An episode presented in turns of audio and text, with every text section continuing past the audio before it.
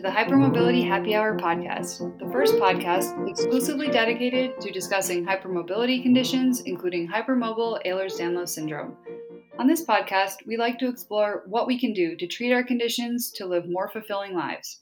As a friendly reminder, this podcast is for informational purposes, not for medical advice. If you have questions or patient advocacy needs, please feel free to email us at hypermobilityhappyhour at gmail.com or follow us on Instagram, hypermobilityhhgram, or Twitter, hypermobilityhh.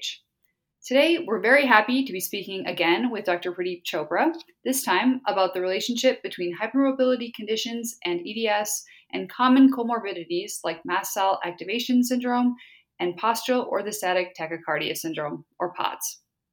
Dr. Chopra completed an anesthesiology residency at Harvard Medical School and went on to complete a fellowship in pain management, also from Harvard.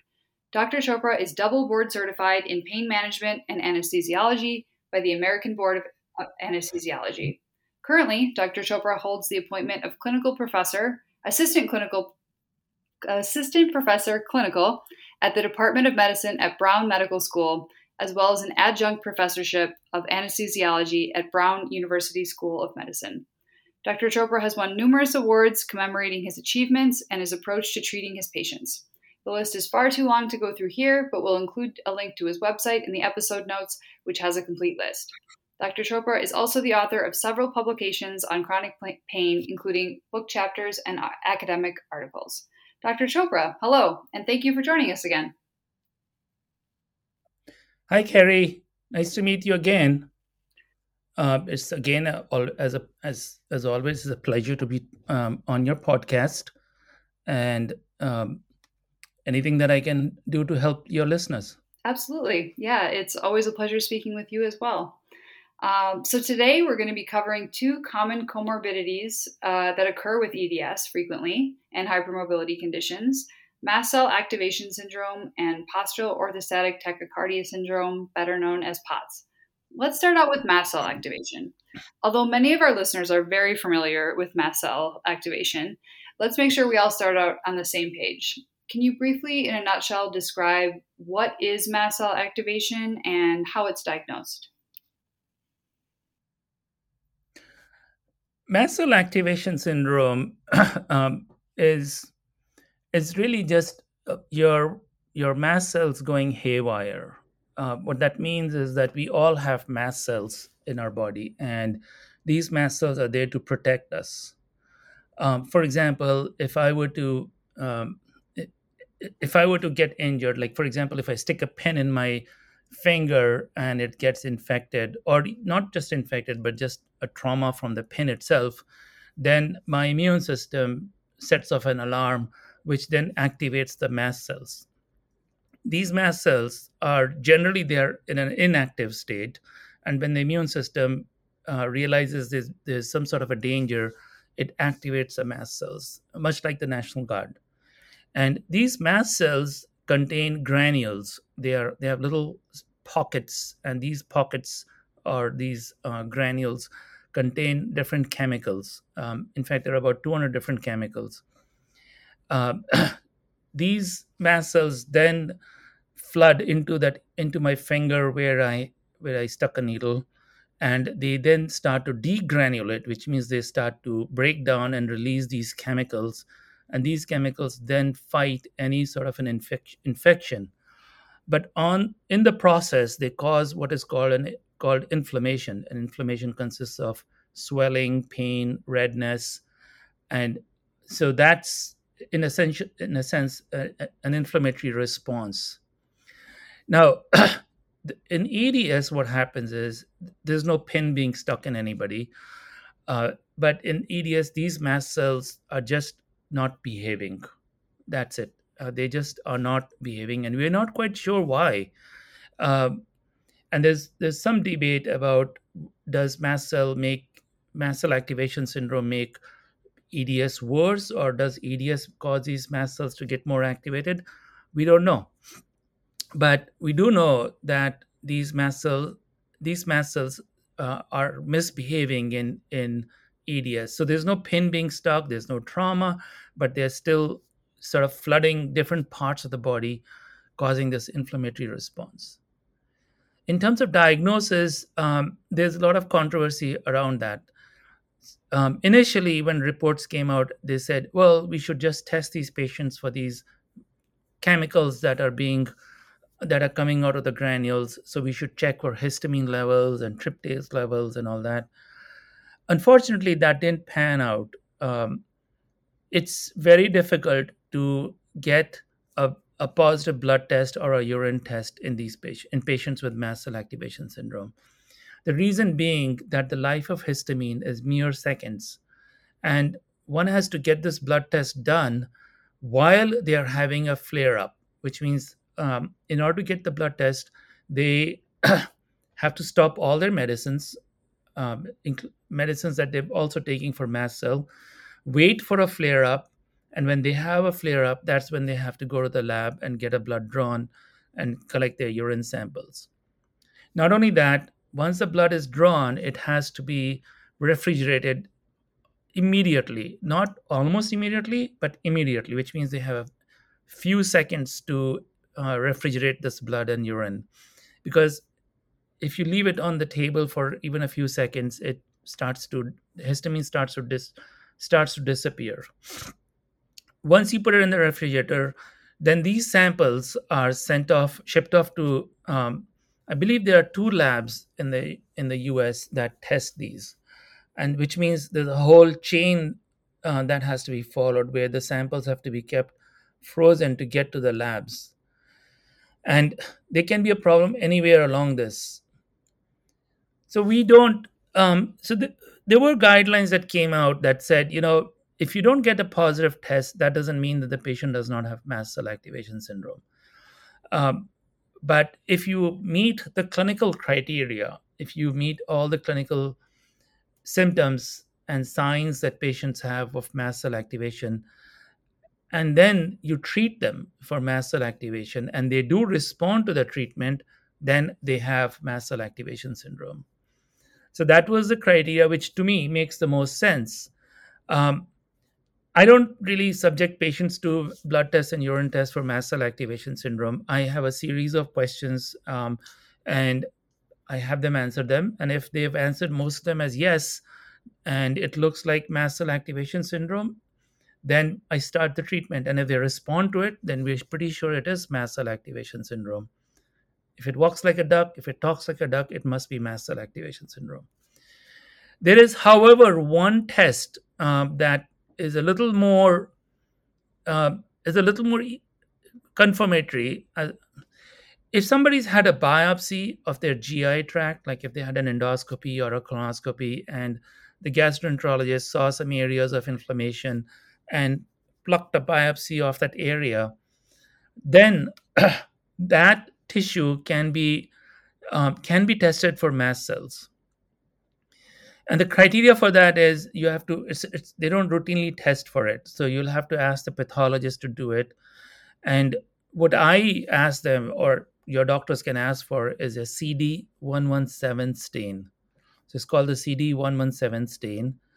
And and then you have to ask the pathologist to comment about how many mast cells were seen per high power field. So under the microscope, you see a high power field and they count how many mast cells they were able to see. And then they are, and then we also asked I asked them to comment about the morphology, which means what do they look like? Are they misshapen? Are they spiky? Or they do look they do they look weird? um, so the the only problem with this is that we don't know what a normal mast cell count is under hyper per high power field. But in general, we if you see a very high amount, in my in my most of us who diagnose this look for high power if there are more than 20 to 30 mast cells per high power field, that's quite a lot. And very often I'll see 40 mast cells per high power field. Um, the, reason why I ask the pathologist to comment about the number of mast cells is because sometimes they don't realize that and they'll say, well, the number of mast cells were normal. And but we still want to know what the actual number were. And that gives you an idea it's not a perfect science, but with the clinical symptoms, clinical signs, um, and response to treatment, and a and a biopsy sample with a CD117, all of these can help you diagnose mast cell activation syndrome. That's a great overview. Thank you. And yeah, many patients struggle to get a diagnosis because finding that elevated tryptase or looking at the histamine can be so temporary and it can be so difficult to get to a facility within that window and then even more difficult to find a facility that actually knows how to do this testing properly. Um, so it's it's extremely difficult. Um, and and i think like what you said makes sense. If if people have the symptoms and then they respond to the basic treatment that's a that's a great way of looking at it. Um, for anyone out there who has persistently elevated tryptase um, like unfortunately i've experienced um, there is a test um, for a gene for hereditary alpha tryptasemia to, to, to take a look at that. And I think there's only maybe one, the last time I checked, there was one lab in the country that does that. So if anybody has persistently elevated tryptase, like outside of having reactions just all the time elevated, um, feel free to reach out to me um, and I can help you figure out how to get that genetic test if you're interested. Um, but back back to you. Um, in your observation and your practice, Dr. Chopra, um, what is the relationship between MCAS and EDS and hypermobility? You see many patients with EDS and hypermobility, and uh, I know it can be hard to kind of ballpark, but approximately how many of those patients also have issues with mast cell?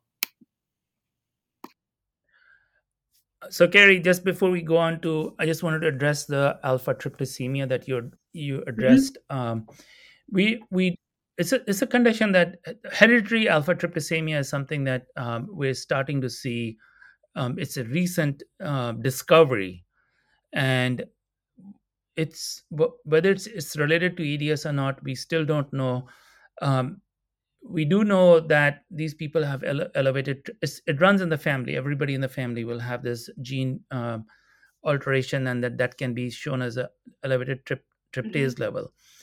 And the reason this is important is because it mimics mast cell activation syndrome in a lot of ways. So it's something to look at. Um, to answer your question, there is a relationship. Uh, so almost, uh, I don't have the exact numbers, but a, an extremely high percentage of patients with um, Ehlers-Danlos syndrome and hypermobility have mast cell activation syndrome.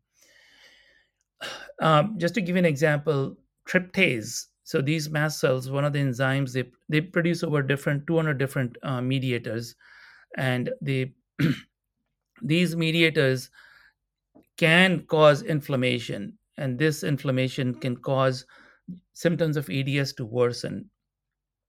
So a patient with hypermobility of the joints they experience far more pain when they have a MCAS flare up. For example, um, let's say my wrist, my left wrist hurts um, because of EDS, and let's just to give it a number, say it's four or ten on a on an average day. If I have an MCAS flare up, if my mast cells flare up, then that four becomes nine, and it's not that my EDS got worse, but because MCAS, mast cell activation syndrome, causes inflammation, so now my left wrist is inflamed because of mast cell activation syndrome. Now, the the thing this is important to know because you know people with EDS do have flare ups, and is that flare up because of mast cell activation syndrome? And if it is, then treating the mast cell activation syndrome aggressively will bring that pain down from nine to back to four and so this is this is MCAS is is an extremely common condition in EDS. In fact, I should say, if I don't see a patient who has mast cell in EDS, I'm I'm I always get surprised. Uh, so almost everybody with EDS has mast cell activation syndrome in one to a certain degree or other.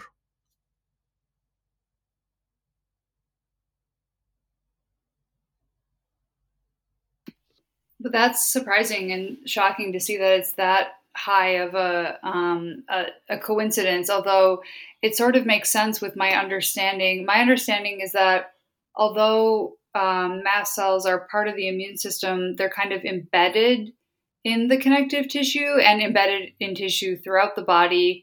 Um, so I wonder if the lax connective tissue that's associated with hypermobility and EDS results in those mast cells being triggered or you know tweaked kind of activated more often but that's definitely that's a very interesting observation. Um, what are the most common mast cell related symptoms that you see in your practice and how do you go about treating them? I know it's very different from patient to patient but any general kind of observations and approaches so the common symptoms of mast cell activation syndrome you can actually put it in one sentence. If you feel like you're getting flu like symptoms, you feel tired, you feel achy, everything hurts, you're cold, you're hot, and you just want to curl up and stay in bed, that's probably a flare up of your mast cell. So it almost feels like you're coming down with some sort of a flu like reaction, which is true because in flu, you do your mast cells do get activated. Um, but in general, um, there are mixed. Um, there, people have different symptoms to different degrees, but oftentimes they'll have unexplained rashes, itching. Um, it can cause headaches. Um, it can cause what is called dermatographism, where you take a blunt pen or a pencil and you can actually draw a line on your skin and it shows up as a red line or a red streak. Um, they have uh, dryness in their eyes. Um, they trying to remember um, all the symptoms. Give me one second. I should have them here.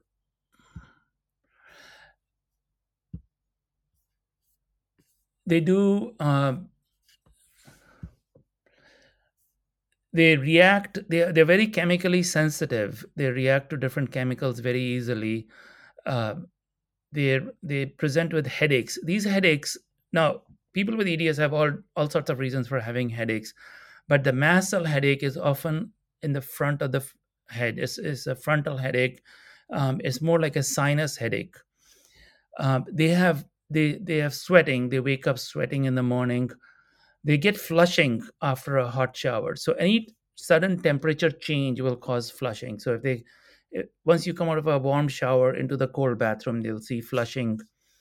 Um, it does cause brain fog um, it does cause belly discomfort. So this is one of the one of the biggest reasons why patients with um, EDS have belly pain, abdominal pain, is because of mast cell. It's a very diffuse kind of a pain. They alternate between diarrhea and constipation. They have lots of fatigue. Remember, I said it, it looks like a flu-like symptom, so they have lots mm-hmm. of fatigue.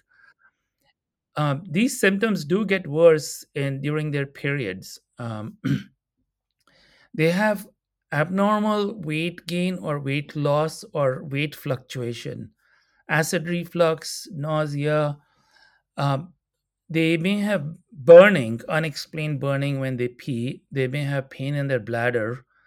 Uh, but in general, these are some of the symptoms of mast cell that we look for. That's a great overview. Thanks. And I know it's incredibly complex. It's hard to kind of pin this down to a few nutshells, but um, yeah, that's entirely consistent with, I guess, what I've read and what I understand. Um, although mast cell issues can range widely, as we've discussed, do you have a general treatment protocol that you like to follow, or um, is it really symptom dependent? No, there's a there's a treatment protocol I follow. Um, so it's in three parts. The first part is to uh, take care of the histamine. So you take antihistamines. There are two kinds of antihistamines um, H1 and H2 uh, blockers. The only H2 blocker we have right now is called uh, famotidine, sold in the market as uh, Pepcid. And H1 blockers are literally any cold medicine, starting from Benadryl to Zyrtec to um, Allegra. These are all cold medicines. These are H1 blockers. Um, so antihistamines would be definitely Pepcid plus uh, something like Zyrtec or Benadryl. Then the second part of, of, of the treatment is using mast cell stabilizers, and there are three of them. Two of them are prescription, and one of them is over the counter. The one that's over the counter is called quercetin. It is spelled as Q U E R C E T I N. It's about 500 milligrams twice a day. You can get it on Amazon. Quercetin is uh, made out of pineapple, so I call this pineapple in a pill. Uh, the other two are ketotifen and cromolyn. Ketotifen um, is usually available only in the United States it's only available in um, in certain compounding pharmacies. Uh, but in other countries, it's available free. Like for for example, in Canada, you can get it as a pill um, prescription. The the third drug, uh, the third uh, mast cell stabilizer is cromolyn. Uh, cromolyn comes in different forms. You can uh, drink it or you can nebulize it. Obviously, drinking it is much better and that's taken four times a day. And so there are three mast cell stabilizers, and I usually recommend taking all three because all of these work differently. Their approach is different. And so it's worth taking all three of them. The third part is a little more challenging. In the third part, you have to look for triggers. And in my mind, I I think of triggers as something that you're eating or you're breathing in terms of eating, you look for um, gluten, for example, is a common trigger. Dairy, sugar, meats can do it. Um, all, not all, but most seasonings will do it. Um, and but that again is it, varies from person to person. But seasonings can trigger mast cells, except olive oil and salt. Eggs can trigger um, eggs can trigger uh, mast cells so that's about in terms of foods in terms of uh, something that you might be breathing you'll have to look at um, the air that you're breathing and are you do you have mold in the house is there mold in the basement is there mold in the in the ventilation system that's triggering it is there something in the carpet that the dog brought in um, and it's growing over there i hate to say this but cats are notorious for triggering mast cells uh, the dog dogs are not as much, Hmm. and so again, you'll have to look at that. The way I do that, I I recommend to people is if you if you the way to figure that out is if you go into a room or a certain part of the house and you don't feel too good, then there's probably something in the air that's triggering it. And it could be something that's outside. There might be a bush outside. There might be something growing around your house, some kind of a grass that's triggering your mast cells so these are some of the things to look for um, in terms of prevention. Uh, if you don't know, let's say you there's your bedroom and you go into your bedroom and it triggers your mast cells, you don't feel quite well, you know there's something wrong here, and you can't pinpoint it. It's just easy to put a HEPA air filter and let it run. Uh, if you are also if if you feel like every time you go into the basement to do your laundry or something and there's something that's triggering it, wear a face mask. And that does help a lot. Um, sometimes when you go into a place where there's a lot of triggers, like maybe a restaurant, something, there's all sorts of triggers out there. Remember, I told you these people are, are have lots of sensitivities. It's better to wear a mask um, as long as you can. So these are some of the treatments. If you're having a flare up, let's say you've got your mast cells reasonably under control. Um, there are good days and there are bad days, but you're having more good days. That's fine. But let's say you have a sudden flare up, and one of the things you can do is um, take an extra dose of your Pepcid, take an extra dose of Benadryl, uh, take extra cromolyn, and um, if it's something in the air that you breathe, then just do a saline, uh, nasal saline wash uh, to wash out any triggers that might be stuck in your nose. So these are some of the options you have in terms of treating mast cell activation syndrome. That's a great overview, and thank you for all that information. Um, just to kind of underline a few of the points that you made, um, I ketotifen is the antihistamine that's been the most helpful for me, um, and it is hard to get. You, you have to go to compounding pharmacies. Unfortunately, I, I don't understand why it's not as widely available here as it is in other places, as I understand it. Um, but it's a good thing to look into. And then the quercetin too is incredibly helpful. There's a line of products. I think it's called Algonot, A L G O N O T, and I think it was developed by Dr. Theoharis Theoharides, I hope I'm pronouncing that right, um, who I think is a mast cell specialist. Um, so that can be something to look into. But I know a lot of people who have gotten benefits from quercetin who just have like seasonal allergies or dry eyes um, or other issues like that. And it seems, as far as you know, I've looked into it, it seems like it's um, highly beneficial. You know, comes from uh, like you said, pineapples comes from plants, and um, I, you know, I, have I've never encountered an adverse reaction with it. Not to say that one can occur. Of course, we're all very different, but um, yeah, those are those have been really great and helpful for me. And then pointing out that na- nasal saline wash thing, I think is such a great idea.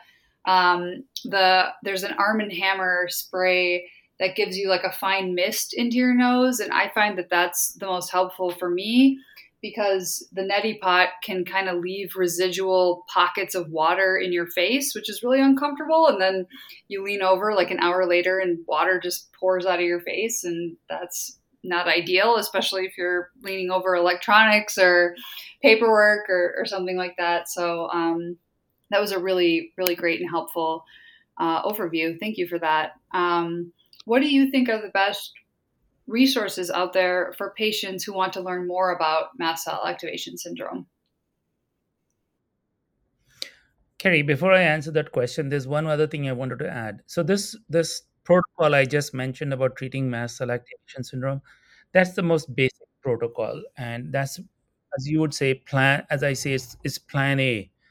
But there are some patients who ha- just have very severe mast cell activation syndrome, and you know very related to their immune dysfunction. In that case, I would recommend seeing a specialist uh, for that because then you get into a lot more um, a lot more higher drugs um, and a lot more significant treatment that needs more close monitoring so in in in short mast cell activation syndrome uh, treatments uh, start from the most basic that i just mentioned and then it can go on to uh, something more complicated like getting IVIG infusions and things like that.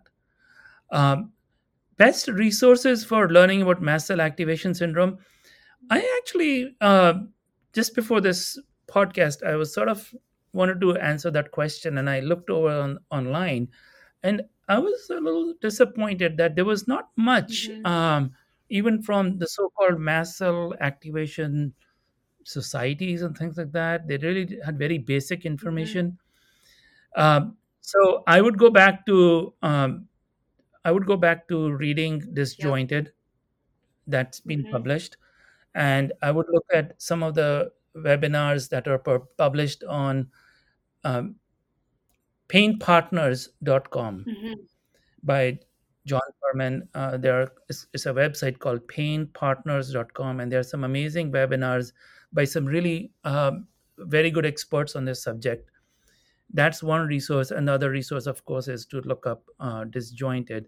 Unfortunately, I did not come across a lot of useful information online on mast cell activation mm-hmm. syndrome.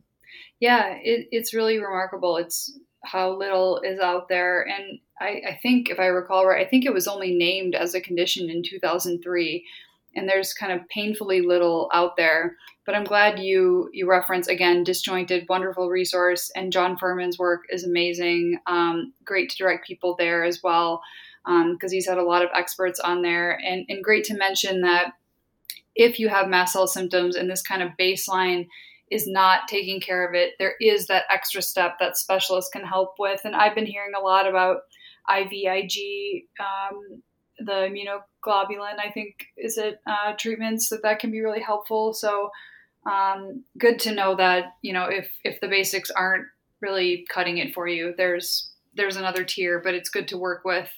Uh, really important to work with a specialist in that because unfortunately this is a relatively new area of medicine and um, the vast majority of physicians um, or it, it, I mean, if, if even the internet doesn't have a lot of great resources, uh, you know, it's a it's a tough spot.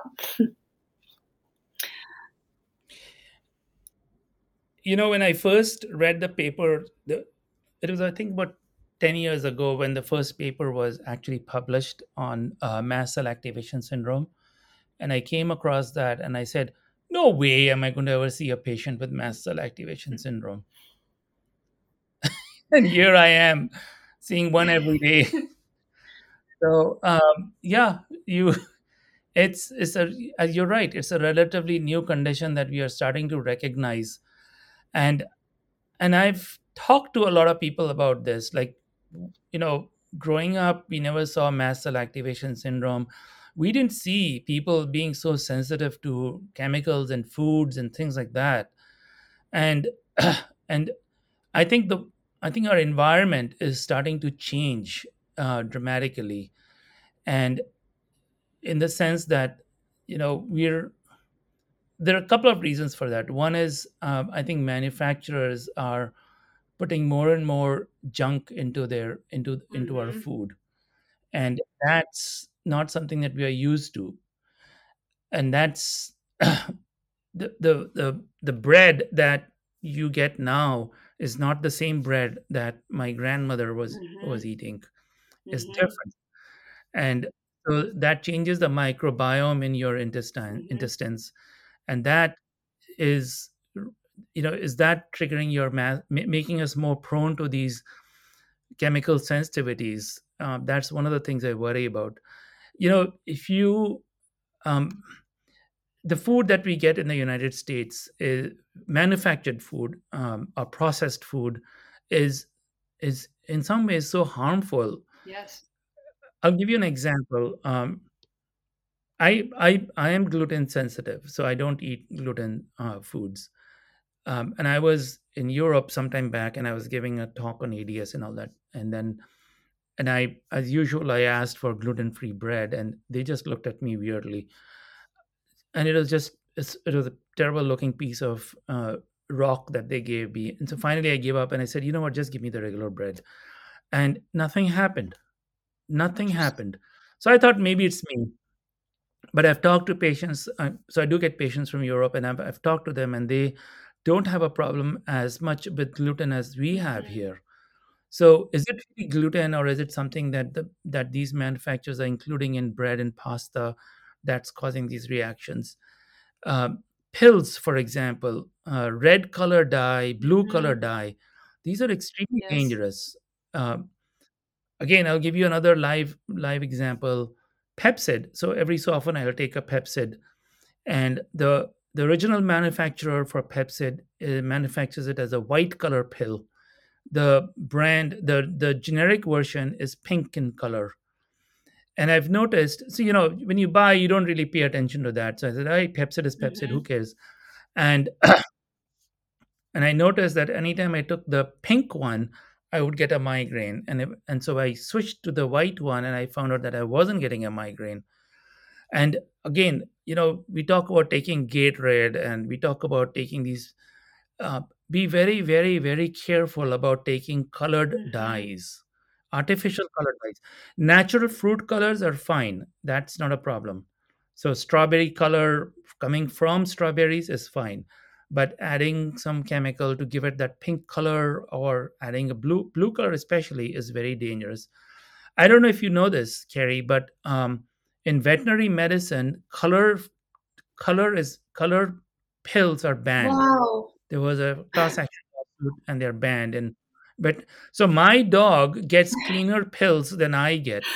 Unbelievable. And the problem is that, yeah, and the problem is that you can't choose your pills. You go to the pharmacy and the pharmacist hands you a, a red pill. You can't do anything about it. You can't say, I want the white mm-hmm. version. So it's one of the problems we have. But I want people to be aware that, you know, if you take a pill and you get a reaction which is not a known reaction from that. For example, I'll give you an example propranolol. If you take propranolol and if the propranolol is red in color and you're having some sort of a strange reaction, then it's probably the red color or the binding agent or the preservative in it and that's um, so if you do have an option for your for your listeners um, opt for color free foods color free dye free foods and chemicals as much as you can that's a great point and thank you for making it because i've encountered that as well and i know that's a huge issue um, i've reacted to things strangely that seemingly shouldn't react to and then looked into the dyes and I think what are they called excipients, the fillers that they put into stuff, and it it is incredible. It really does seem a lot of the time that the care that's available in the veterinary practice is more attuned to health than than for humans, and that's really disappointing. And so, if there's any uh, aspiring chemists out there or any uh, entrepreneurial students, there certainly is a real need for these basic life saving medications to be made without the fillers um, that are currently on the market. So, great point, and and something to know that if you're you know taking a medication like not all generics or not all versions of a medication are are going to be the same and unfortunately you know when we have these conditions we really have to look at all the different ingredients and that can be really hard to do. It can be really hard to even figure out what is in a pill but a good clue, as you just um, mentioned, is if it's a different color, if it's red or blue, um, probably might not be for you. Um, so that's certainly something uh, that I've noticed as well. Um, and so thanks for mentioning that. Yes. So, Kerry, one of the things, and I and I give want to give you an example of cromolyn. So Mhm. cromolyn is a liquid. It comes in this plastic vial, and you pop Mhm. open the vial, and you you know you take it. And um, for the longest time, those the plastic was pink in color, Hmm. And patients are starting to have a reaction to the cromolyn. So you're now reacting to the very drug that is supposed to stop the Wow. reaction. Um, I, as of now, they've removed the color, so there's no more color in it, but it still comes in a plastic uh, vial. And I worry about it because chemicals from these plastic vials do leach out into these uh, into Yep. these drugs. Um, cromolyn that you get in Canada, for example, comes in a glass vial. And so when I have a patient that reports reacting to cromolyn, um, like their mast cells get worse when they take cromolyn, which just doesn't add up. Um, I do ask them to get their cromolyn from abroad, um, and that makes a big difference. That's a great tip. Thank you for sharing that. And yeah, it's it seems like common sense. I mean, I understand glass is a little bit more expensive, but yeah, there are some serious manufacturing issues in the US and and I, I've noticed what, what you've said before. I'm sensitive to gluten here, and yet when I've eh, you know in the past many years ago been abroad, I don't have nearly the same level of sensitivity like when I've visited friends in like Italy, for example. Um, and so, and, and my understanding is there are uh, more regulations about what kind of pesticides, what can kind of go into um, those substances. So it's, yeah, you are what you eat, right? Or you are what you consume. Um, and so it's really, uh, it's unfortunate that we have to do so much homework and, um, and try to figure out, you know, these basic things that shouldn't be in there. One one trick you can try is to buy some of these over the counter medicines in the children's Mm. section and of the pharmacy. So you'll do find dye free um, medicines in the children's section, That's a great tip. and that's one place you can look. Something like Benadryl or some of those things that you can look for is um, uh, they're dye free, and that that's something that I just don't understand. That as a child, um, you are you have the option of having dye free drugs, and as soon as the child grows up, now you can give them dyes. That doesn't quite add up um, No, it makes here. no sense, but that's a really great tip to check out um, the children's section for for sure. Um, and speaking of Benadryl, like switching to dye-free Benadryl helped me a lot um, with flares, and I, and I wouldn't have as much of the side effects afterwards. But my favorite were those Benadryl quick dissolve tabs that you would just put on your tongue and they would dissolve. But I, th- I think those had dye. I can't remember exactly. It's been a long time since those were on the market. But I can't find one of those quick dissolving strips. And um, you know, I guess maybe it's possible to just break the pill open and put it under your tongue. I'm not sure, but um, yeah, it seems like we really need some mast cell friendly and and frankly, you know, these substances that we're talking about, these dyes, you know, they're not uh, helpful for anyone. I mean, even a perfectly healthy person, you know, this dye is not going to do them any favors for sure. So I think we need to, you know, do whatever we can to kind of avoid these artificial additives. But but those are all great tips for practically trying to avoid them. Um, is there anything else you would like to add from your observations in treating patients with hypermobility, EDS, and mast cell activation issues? Not, not, not that I can think of anything now, but you know, uh, I have one brain cell, so that one brain cell can only work at certain times when it suddenly wakes up and starts working, I might have another epiphany, and I'll let you know. Well, you definitely have uh, very many brain cells. You are uh, uh, one of the smartest, if not the smartest, physician I've ever personally spoken to, um, and and you have the compassion and the passion that goes along with it. Um, but uh, but but the brain fog comes for us for us all, and the kind of yeah, it's Friday. It's uh, end of the day. Um, uh, lethargy. Um, but uh, so let's switch gears now. Let's talk a little bit about POTS. Um, again, just so we're on the same page, um, could you just give us uh, kind of an overview in, in your practice? What is POTS? POTS stands for Postural Orthostatic Tachycardia Syndrome. And um, that's a tongue twister, but POTS is an easier term to use. It comes, it's, it it belongs under the umbrella of um, a group of conditions called dysautonomia, which means dysfunction of the autonomic nervous system. The autonomic nervous system is a nervous system that we have in our body that functions automatically. We have no control over it, like breathing, your heart beating, your blood pressure control, movement of your intestines, um, focusing. All of these are under an autonomic control system, um, autonomic nerves. And so any dysfunction of this autonomic nervous system is called dysautonomia. And there are a bunch of conditions that fall under dysautonomia, and POTS being one of them. um, and we can talk about POTS, um, but the treatment is pretty much the same for most of these um, other things that fall under dysautonomia like there's something called orthostatic intolerance that's also part of it. And now POTS um, we'll get into the cause of um, POTS later on. But essentially uh, patients with POTS present with uh, lightheadedness palpitations their heartbeat is um, their heart is beating faster. Uh, that's usually not a huge problem with most patients. They're quite used to it, actually. Um, but the other symptoms that bother them the most are brain fog, fatigue, a sense of anxiety, uh, GI tract issues. Uh, these are the issues that these patients um, are bothersome. and I can get into the reasons later on.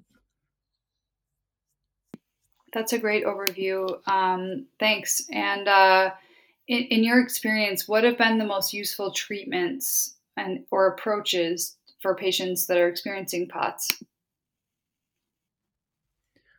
Carrie, the treatment for anything lies in finding out the because mm-hmm. of the mm-hmm. problem. So you got to find out mm-hmm. what's broken. And in my mind, um, there are there are at least there are a lot of reasons for having POTS. Uh, but in among the EDS population, the three most common reasons are um, pulling. They pull their blood down their lower extremities. So one of the things we have is, you know, when when I stand, um, when any of us stand, we pull blood down our legs. That's pretty standard because of gravity. and as my as my blood pools down my legs um, my nervous system that's the autonomic nervous system we just talked about kicks in and it rapidly pumps this blood back up to my brain because my brain is a priority for oxygen. And this is done by by a bunch of things. One is it squeezes the blood vessels and then it causes my heart to run faster so that it pumps this blood to my brain. Now that's a normal physiology. It happens to everyone on this planet um, in eds what happens is they pool more blood because their veins are much more elastic so you may notice that people with eds their feet turn darker when they stand that's because their veins are more elastic, so they pool more blood, which means that their autonomic nervous system has to work extra hard to pump this blood back to their brain. Which that's where it comes from. So when they're lying down and they stand up, it takes time for this nervous system to get this blood back up to their head. And that's the phase when they get that lightheadedness and the heart beating faster, the palpitation. Um, it's not a perfect system so sometimes it shows up at different times.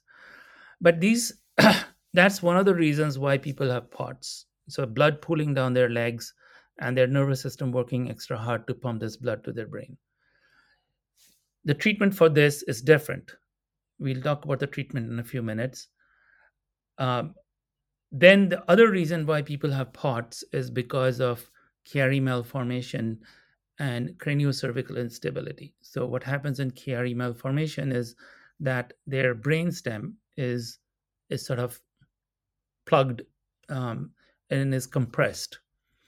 And when that happens, that's the center where it controls a lot of our autonomic functions, our automatic functions.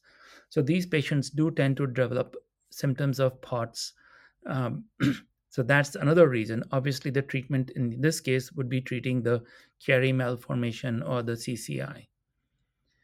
The third reason why people with EDS develop POTS is because of antibodies to adrenergic receptors. What that means is that we the way the nervous system works in our body is that it has it works through a lock and key mechanism so there's a specific key that fits into a specific lock or a keyhole, and it unlocks things and things happen. Um, sometimes the the immune system goes haywire and it develops antibodies and destroys these keyholes. And that's when these people develop symptoms of POTS because now they, the nervous system can't do anything because there's no keyhole. there's a key, but there's no keyhole. And so the treatment for this is to treat the autonomic dysfunction. So th- these are the three reasons for having POTS. There are other reasons that, like Sjogren syndrome, patients can have POTS. And so these are there are other reasons why people can have POTS, but these are some of the more common reasons.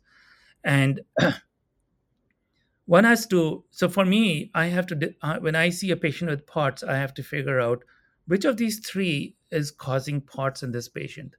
And it may not be just one, it could be two. A patient could have Chiari malformation and a pooling at the same time. And so it's, it's a question of treating each one of these. So, coming to treatment of POTS, um, those who have pooling, they pull their blood down their legs, and you need to get that blood back up to their brain quickly. that um, so they they the symptoms that they'll have is lightheadedness. It's very transient. They'll have tachycardia, which means their heartbeat fa- uh, is much mm-hmm. faster. Brain fog, fatigue, all of these. Um, the idea is that they're think of them as think of these people as being dehydrated. Their blood volume is mm-hmm. low. It's not low, it's normal, but it's all pulled down. So increasing their blood volume would make sense and the way to increase blood volume is to drink more fluids. But the problem with drinking more fluids is that you pee it out. So to keep the fluids in, you need, to, need to take more salt. So the treatment, underlying treatment for POTS with because of blood pooling is to take more salt and increase your fluids, increase your electrolyte fluids like sports drinks, and increase water. These are the treatments. Um, there's a new drug out in the market. Uh, it's relatively new. It's been there around for a couple of years, and which I really love. Um, it's sold as um, under the brand name of Corlanor, C O R L A N O R, and that has been a game changer for treatment of POTS in these Hmm. patients. It's strictly approved for treatment of congestive heart failure, um, but I think insurance companies. I haven't seen too much pushback on that, and so I think insurance companies are pretty lenient about it, about its uses. Um, but it has been a game changer. One of the mistakes that that I see a lot is patients. Um, you know, they go to their physician and then they say, "Hey, listen, your heart rate is really too high, and we need to lower it." And they give them they they are given beta blockers. Beta blockers is a group of drugs that lower your heart rate artificially. Here's the problem: your heart is beating faster for a reason it's because it's trying to pump all this blood to your brain. Now, if I take a beta blocker and I don't let my heart beat faster, then I'm worsening my POTS. Think of it like this your basement is flooded and you have a pump that's pumping out the water. And you, somebody goes in there and it and dials down the speed of this pump by giving beta blockers. Your, your, your basement is going to stay Mhm. flooded. It's not going to empty at all. And that's why um, there's been papers and papers on using beta blockers for POTS and but in reality it actually makes POTS worse. Uh, and you know in the beginning I used to be also like okay let's give this patient a beta blocker but it doesn't make sense. Um, but Corlanor, which is which has been a game changer, has really made a difference. The other drugs used are Midodrine, which is kind of a eh drug. You know, it doesn't really. It's a very temporary drug. It's a very short acting drug. Um, not really very helpful. you can take it um, as a as needed basis. Um, other things that you can do is you can wear compression stockings, stock tights. I'm sorry, compression tights. They should go up to your hips. That does help a little bit, not a whole lot, but it does Mhm. help. So these are some other obviously POTS for other reasons from um, having adrenergic um, receptor antibodies is a different kind of treatment. You've got to treat the antibodies, and then treatment for um, from Chiari malformation. That's a different, whole Mhm. different game. That was that was a great overview, and I've researched on POTS extensively and have you know tried a bunch of different things, but I've even never heard of Corlanor. So that's a great tip. I'm definitely going to be researching that um, because excuse me, that analogy you used about the basement flooding that that really makes a lot of sense, and I've had similar concerns about beta blockers for a while because it it just it sort of seems to me you know kind of the equivalent of uh, you know putting a band-aid or you know some kind of you know stopgap to stop the symptom but it's not it does didn't seem to me to be addressing the actual underlying issue. And so um, kudos to you for you know keeping up on the research and and pushing through and and trying to find um, you know the best solutions out there. Um, i've also heard that abdominal binders can be particularly helpful and that just reminds me of how um, you know corsets used to be uh, very commonly worn i believe by both men and women um, in the years are going to get me but you know this sort of 1700s to early 1900s and you know obviously they were abused for superficial reasons you know people tying their corsets so tight. Like i've i've seen um like a liver of someone who wore a, a, a corset that was laced so tightly that the ribs were actually indenting the liver. So obviously you know we're not talking about corsets for vanity or you know hurting yourself but i have often wondered if in getting rid of the corset and getting rid of that that binder and that support if that um, kind of had some some side effects, especially for those of us who have more lax connective tissue and and spines that are a little bit more wiggly. Um, so I'm always on the lookout for kind of a modern um, adaptation of of the corset kind of abdominal binding approach um, that would you know fit under clothes and, and not stand out too much as a medical device but still be effective um shapewear yep, it's called yep, shapewear yep, yep. So you get this shapewear there are companies that manufacture it and it's like a vest Mhm. uh, so it's not just the abdomen but the whole um, and it does help with other symptoms of eds especially like rib Mhm. subluxation and shapewear you it's like a vest but it's a little Mhm. compressive and so it's bigger corset and it does work well plus it makes you Mhm. look good so yeah win-win. total win-win um, of the patients that you see with eds or other hypermobility conditions and pots what is their general trajectory again i know we're talking about extremely varied population but do many patients seem to get better with treatment or are there phases of flares and remission or is it just completely variable from person to person Kerry, before I get into that question, there's one other thing I wanted to mention about Mhm. POTS. So you remember how I said that um, when the, when your blood pools down your legs, your autonomic nervous system starts to work harder. This autonomic nervous system is called the sympathetic nervous system. It's the same nervous system that controls flight or fight. Mhm. So your flight and fight, you know, you know when you see, let's say when you see a snake, your flight and fight um, mechanism kicks Mhm. in, which means your sympathetic nervous system gets revved up. That means your heart is beating faster, your muscles are pumping more, and all that. And so, and it causes a sense of anxiety.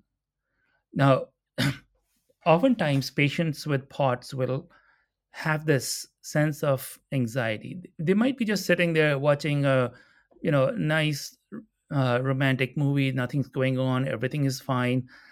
Um, all of a sudden, a wave of anxiety passes through them, almost akin to a, um, a sort of a post-traumatic stress or just a wave of anxiety. Just just passes Mhm. through them, Um, and that's just your POTS um, getting worse.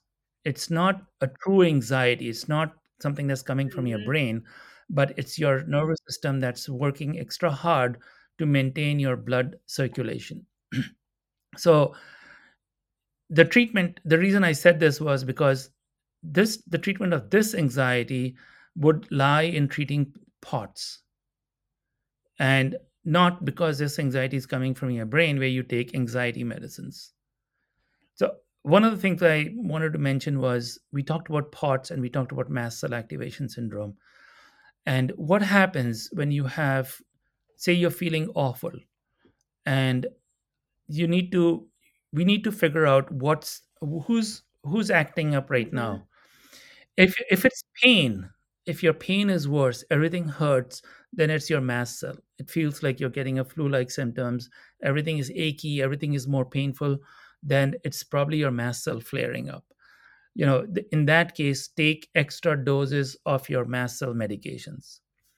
If you're starting to feel really brain fogged and fatigued and just your heart is beating faster or you've got one of those watches your apple watch is showing up your heart rate as being 110 120 that's your POTS getting flared up this is the point where you take a tablespoon of salt and you chuck it down with some electrolyte fluids and that'll take care of the POTS. So it's really important to know what's the flare up, if it's a POTS flare up or a mast cell flare up. Now, sometimes a mast cell flare up flare up can trigger a POTS flare up, so you can have symptoms of both. Mhm.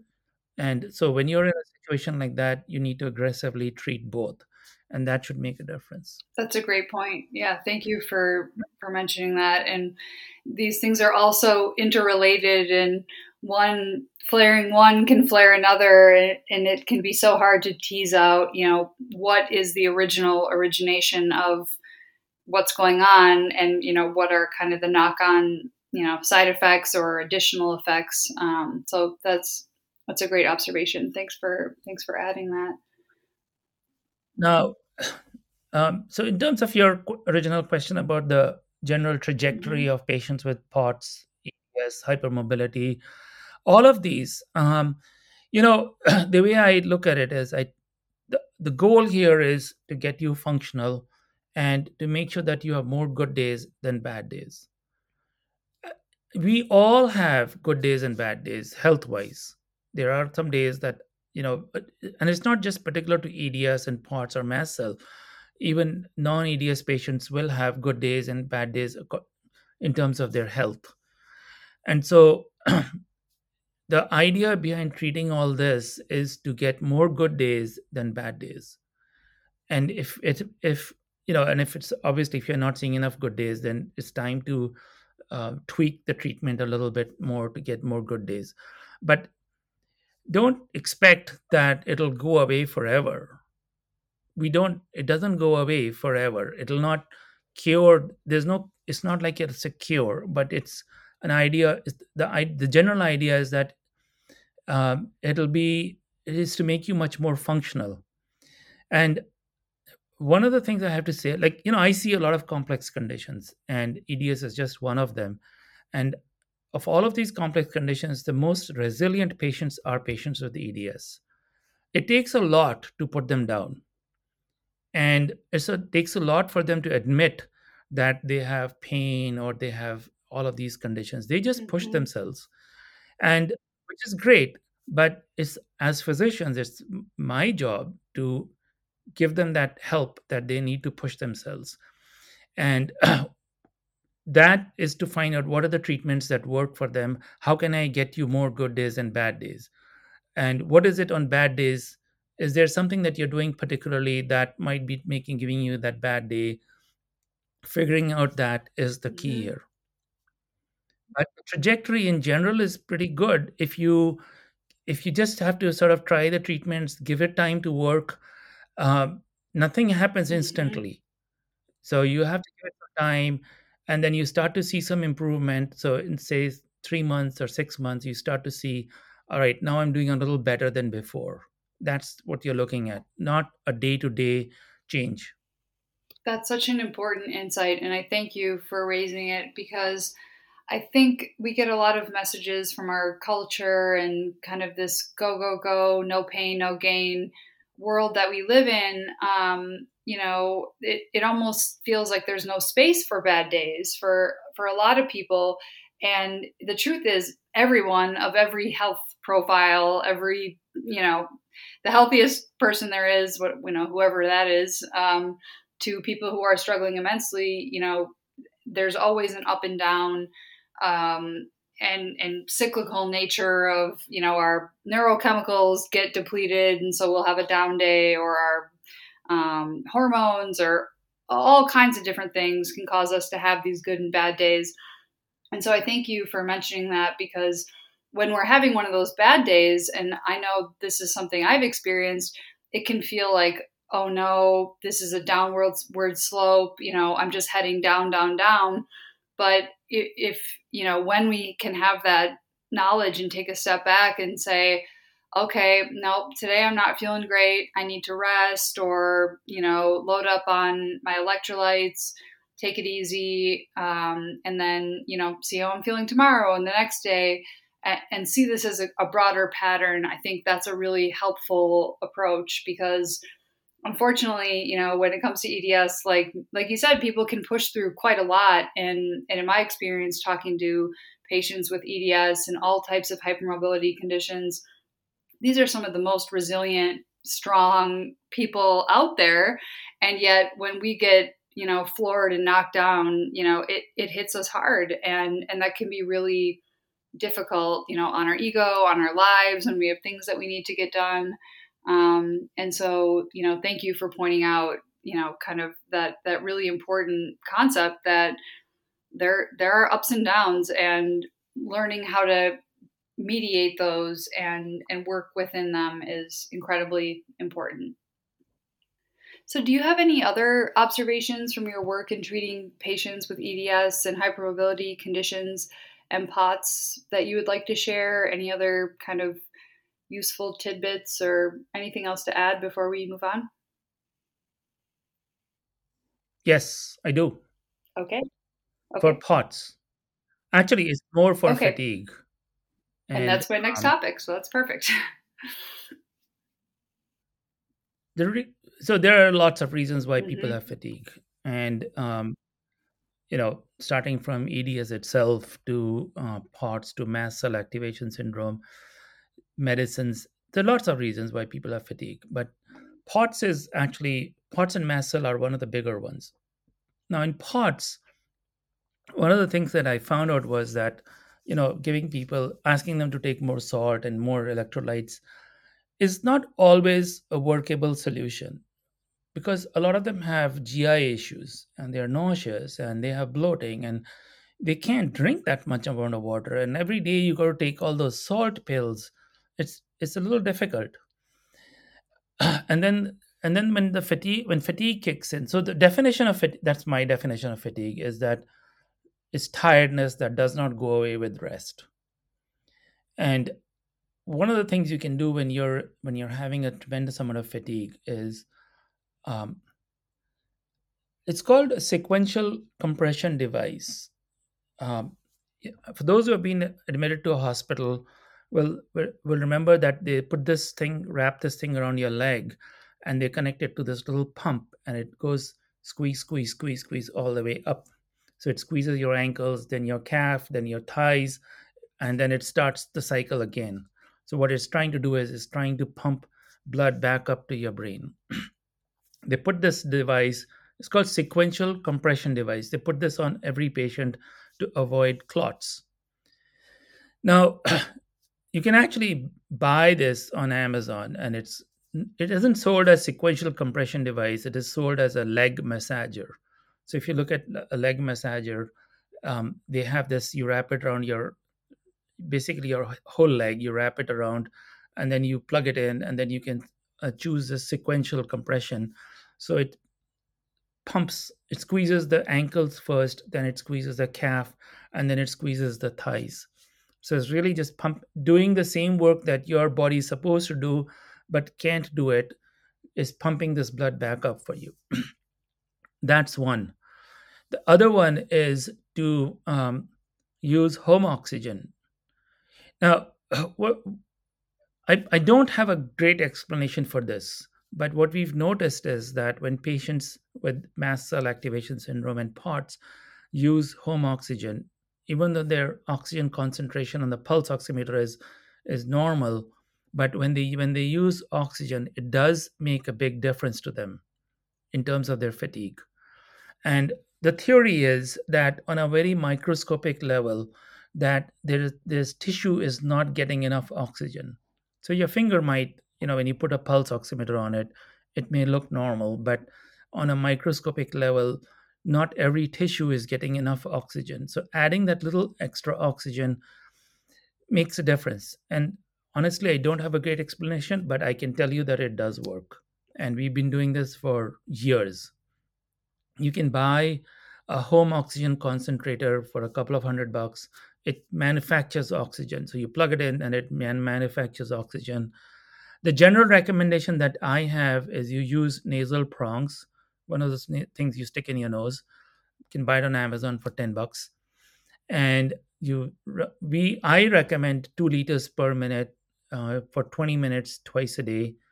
Uh, more if you're having a bad day. And the same thing with the leg massager slash sequential compression device, 20 minutes twice a day.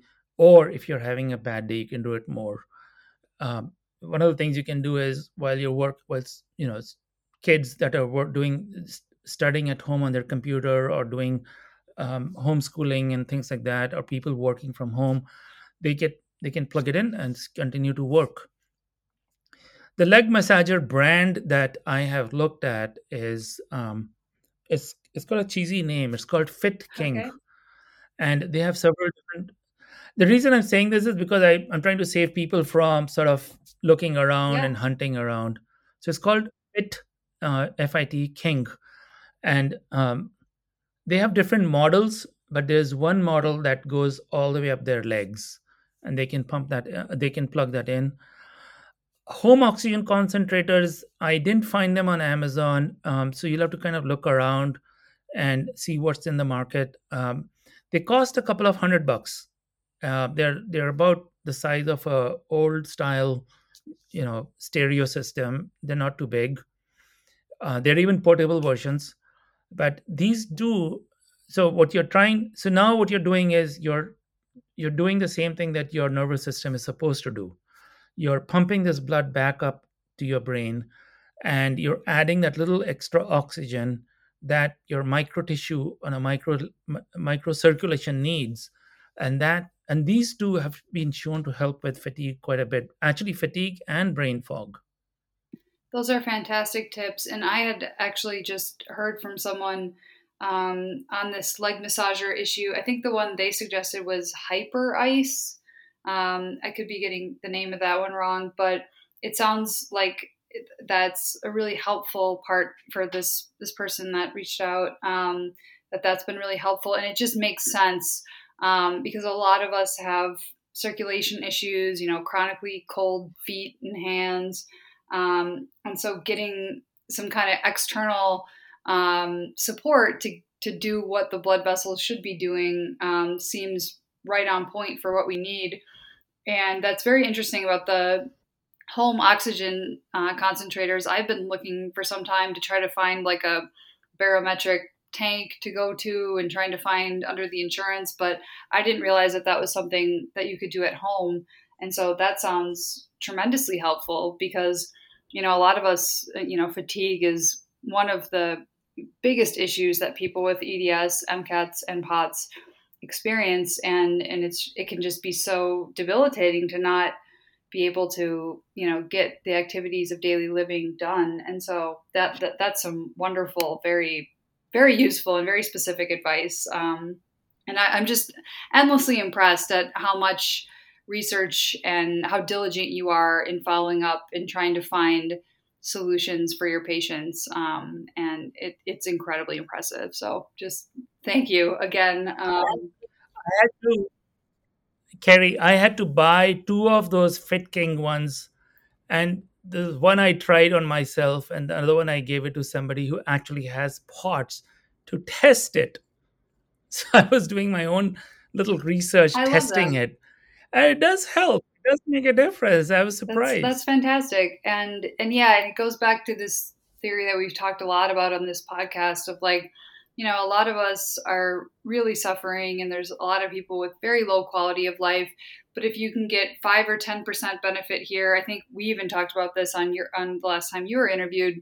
If you can get a little bit benefit here and a little bit benefit here, well, you can you know start to put that together into um, you know meaningfully um, improving the quality of one's life. So, and and I, I love that kind of uh, experimentation, especially on things like this that are really low risk. You know, leg massager is, you know, probably, you know, very, very low risk of any kind of adverse um, thing coming out of that. So I, I, love that thinking out of the box and um, and diligently looking for for new new ways to improve our lives.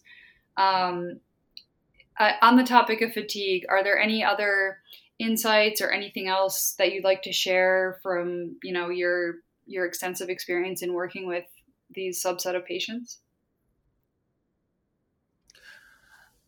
yes um, there's there's another reason for fatigue that's called secondary mitochondrial mm-hmm. dysfunction. And now mitochondria are rechargeable batteries. They they live in our blood in our body in each cell. They're called mitochondria. You know they get recharged discharged and that's how you function. Um, in some conditions uh, some chronic conditions especially people with mast cell activation syndrome they may develop a dysfunction of these mitochondria. So these batteries aren't being charged all the way or they're not discharging all the way. And um, th- so that's called secondary mitochondrial dysfunction because there's something called a primary mitochondrial dysfunction, which is a whole different animal, and it's the so that so that kind of a decision to whether I should treat somebody for secondary mitochondrial dysfunction is based on an answer to one question, and that is when you have fatigue, when you're tired, and if you rest for some time, let's say you rest for an hour or two, just sit on a couch or lie down for some time do you get back some of your energy for a short time even and if the answer to that is yes then i always think of secondary mitochondrial dysfunction So when they rest, they are now recharging their batteries, literally recharging their batteries. And in this case, they would benefit from treating their secondary mitochondrial dysfunction. Now, the treatment of secondary mitochondrial dysfunction is based on giving them a boatload of supplements. There's a whole set of supplements that they can be given. It's a mixture. And so it's called mitochondrial cocktail.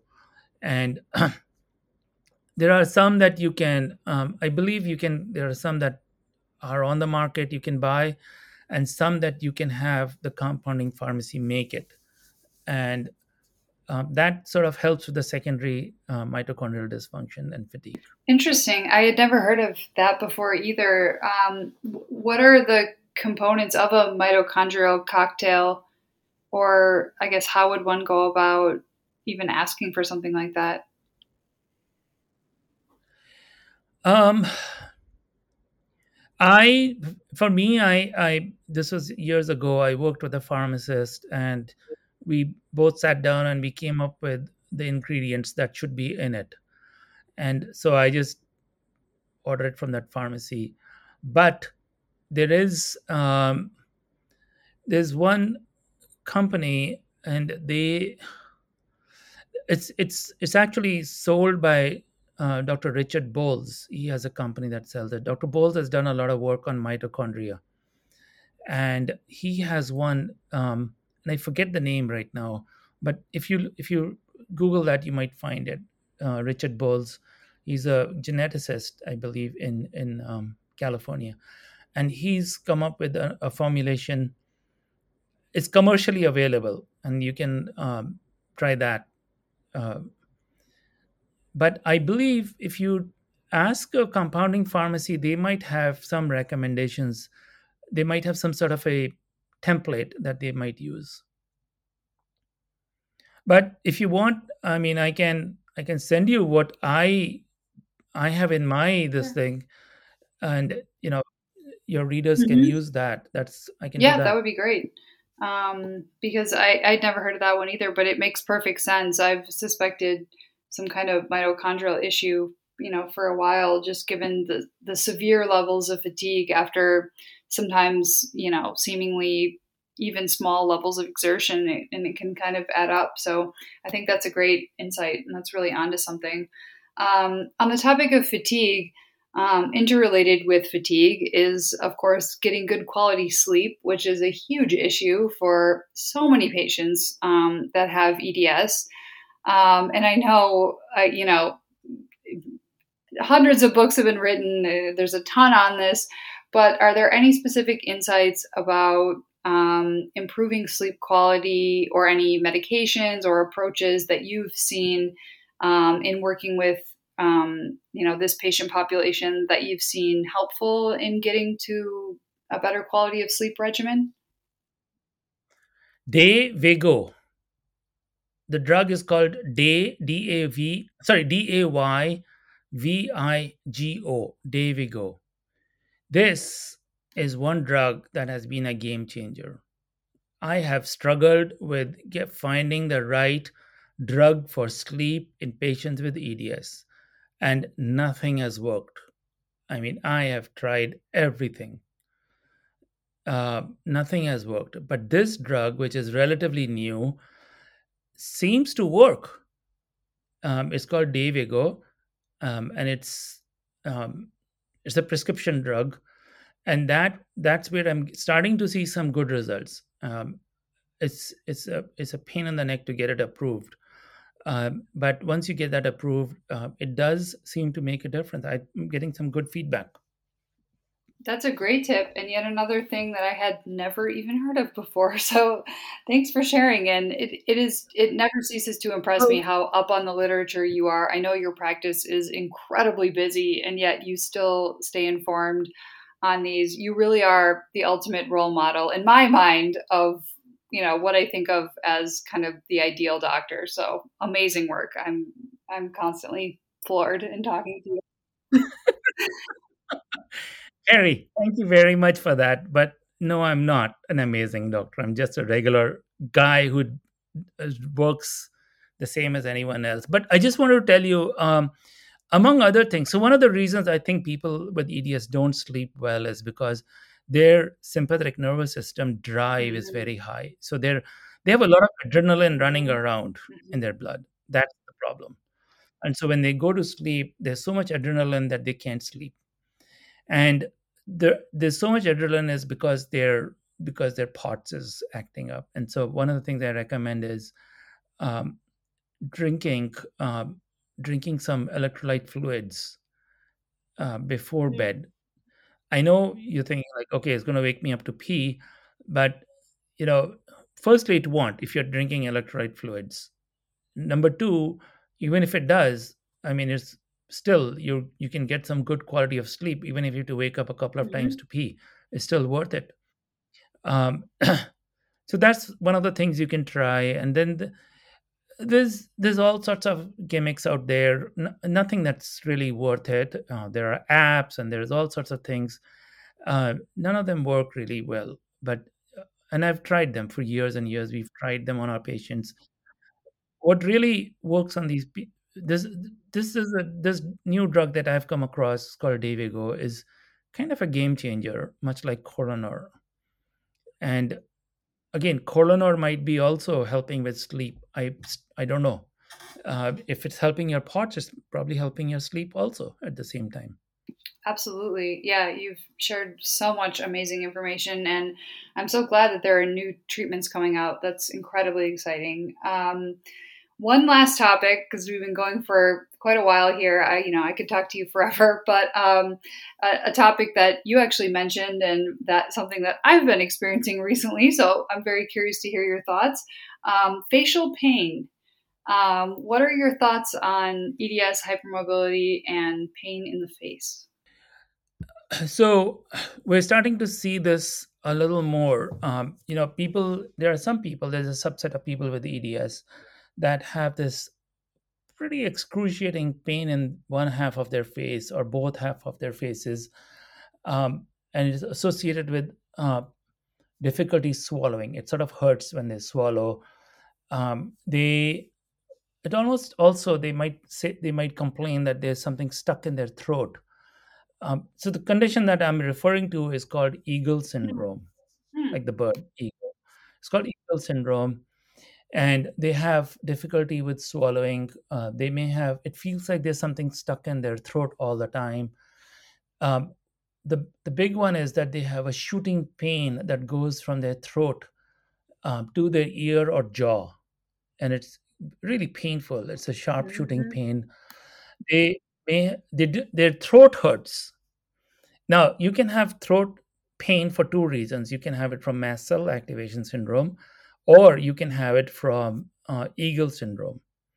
The difference is that the pain from mast cell is not as bad. It's more like a scratchy pain, whereas the pain from Eagle syndrome is severe and excruciating.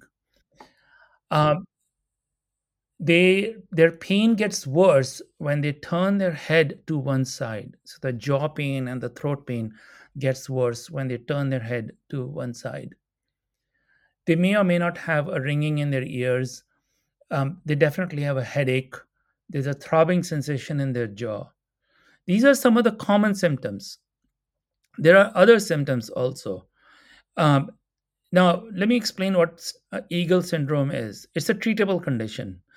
Um, so there's a little little bone that that sort of uh, grows out from the base of the skull, right, kind of behind the jaw, um, behind between the, behind the angle of the jaw. There's a little bone that comes out. It's called the styloid process. And in some of these patients, in some patients, the styloid process starts to grow, and it becomes elongated. And when it gets elongated, it may, it may either press on a nerve or it may press on an artery. If it presses on, presses on, on an artery, then they also have dizziness at the same time. But if most often it presses on a on a nerve, and that nerve then causes this um, excruciating pain in their throat, their jaw, their teeth hurt, um, and it gets worse when they turn their head. And in some cases, you can actually, well, I can at least uh, put my thumb in there or finger in there, and I below the jaw, and I can feel the styloid process, or you can actually put your finger in there and the pain gets worse. Um, so the reason I'm bringing this, I wanted to bring this up was because I'm starting to see more and more patients with Eagle syndrome, and it's considered to be a very rare condition.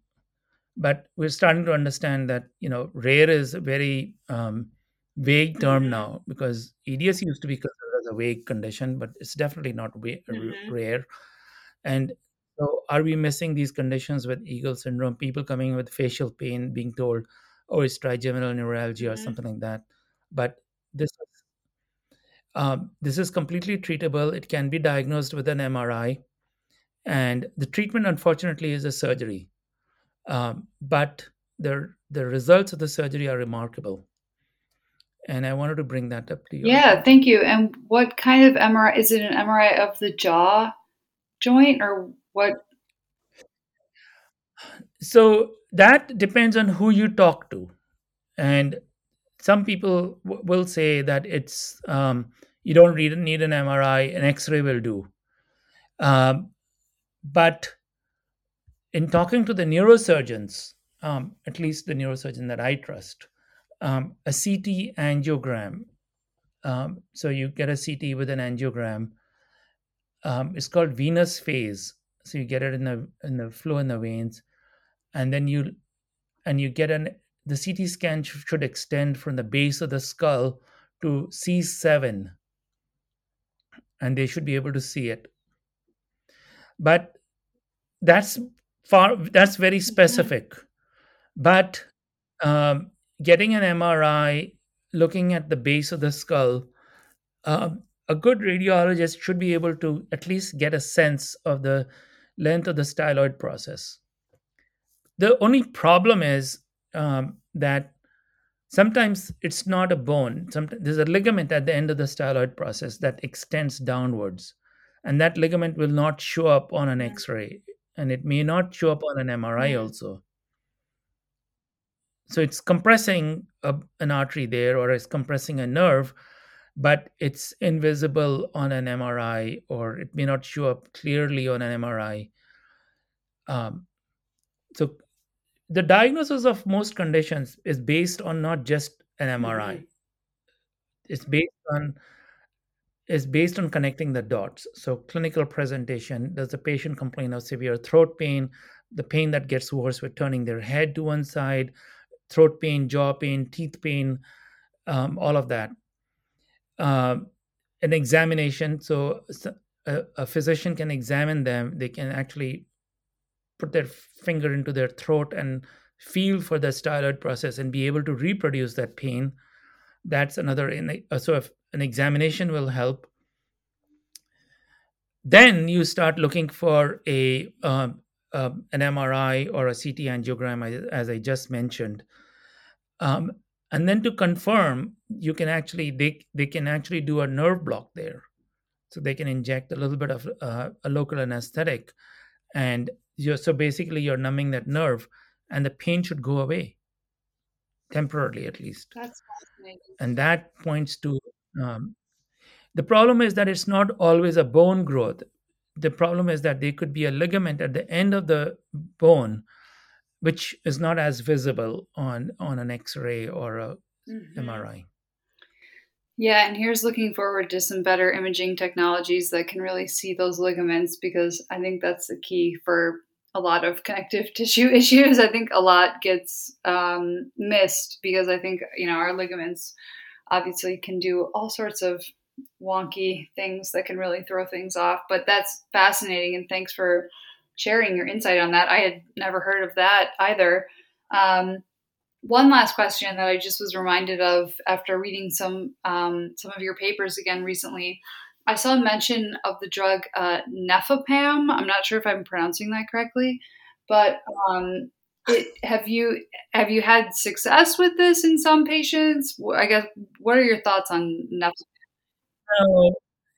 Nefopam is um, is a painkiller that works on the central nervous system. It's not available in the U.S. Um, Oh, actually, let me make sure. Um, it's available abroad and it works in the central nervous system. It's not an opioid and it's not a um, NSAID. That is, it's not an anti-inflammatory drug, but it does help with pain. Um, it's not. It's not. You don't. You can. You don't get it in the U.S. Uh, it's. A, I don't even know which countries. I'm guessing it's available in Europe. Interesting. I wonder why it's not available uh, here. So not even compounding pharmacies will do it. Interesting. No. no. I wonder why that is. Yeah, it's it's a it's it's it's it's a it's a different class of drug. It's it's a class by itself, and it works on the central nervous system. It works like an opioid, but it's not an opioid. It works like an anti-inflammatory drug, but it's not an anti-inflammatory drug. And um, I don't have a lot of experience with it, obviously, because I can't mm-hmm. prescribe it. Um, but it's something to think about. It's something yeah, absolutely. I'm going to look into that more. You have listeners from other, you have listeners from other countries, and they can probably give you some idea of whether it helps. Yeah, yeah. If there's any listeners out there outside the U.S. who have had or tried Nefopam, very curious to hear of your experiences. Um, and I'm going to be looking into this a little bit more and see why it's not available here because it seems like we need all the pain treatment options we can get, um, especially in this day and age where opioids are so kind of stigmatized and not available for many people.